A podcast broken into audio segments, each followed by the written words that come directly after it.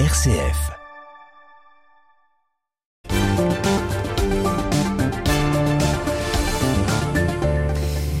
Et nous commençons euh, ce 18-19 RCF en joue avec Raphaël Delacroix et sa carte blanche. Bonsoir Raphaël. Bonsoir Thomas.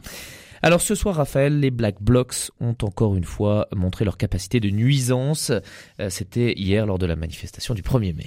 Et oui Thomas, c'est maintenant une institution, pas de mouvement social ou de manif sans leur présence, organisée, efficace, dissimulée, déterminée, violent, agressif, dangereux.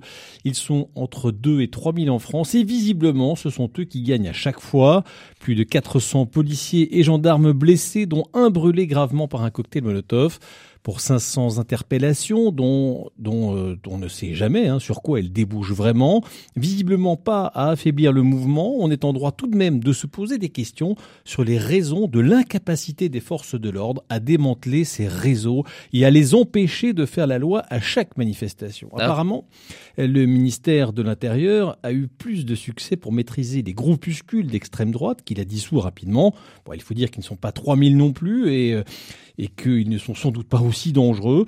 On a donc un vrai problème non résolu avec ces radicaux d'extrême gauche dont on connaît les méthodes, dont on sait évaluer à l'avance le nombre qui interviendra dans les manifs, mais qui visiblement passe au travers des mailles du filet de la police. Alors euh, Raphaël, comment ça se fait qu'on n'arrive pas à démanteler ces black blocs? Eh bien, On peut dresser des hypothèses. Hein. Soit la police et la justice n'ont pas les moyens de débarrasser le pays de ces énergumènes dangereux, parce qu'ils sont habiles, parce qu'ils se dissimulent, parce qu'ils communiquent par messagerie cryptée.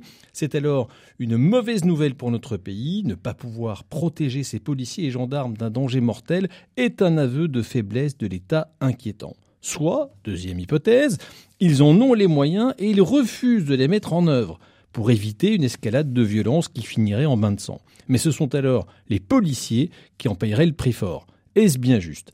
À moins que ce ne soit pour décrédibiliser les mouvements de contestation, afin de cornériser l'opposition au gouvernement et la disqualifier en mettant en avant les inconvénients majeurs que représentent pour la population ces mouvements contestataires. Hypothèse la plus cynique que je n'ose croire possible de la part du gouvernement. Les policiers jouissent d'un vrai soutien de la population et pourtant euh, la violence de certaines répressions fait souvent débat. Oui, hein, on a tous vu ces images de manifestants visiblement peu dangereux subir une répression violente dans des manifestations. On se souvient aussi hein, de ces vieillards gazés quand ils défiaient dans euh, les rues de Paris pour défendre le mariage en 2013 contre la loi Taubira. Ça pose évidemment question, mais je crois qu'on imagine assez peu l'exercice extrêmement difficile auquel sont soumises nos forces de l'ordre qui doivent protéger, éviter les bavures et empêcher que ces manifs ne tournent à l'émeute.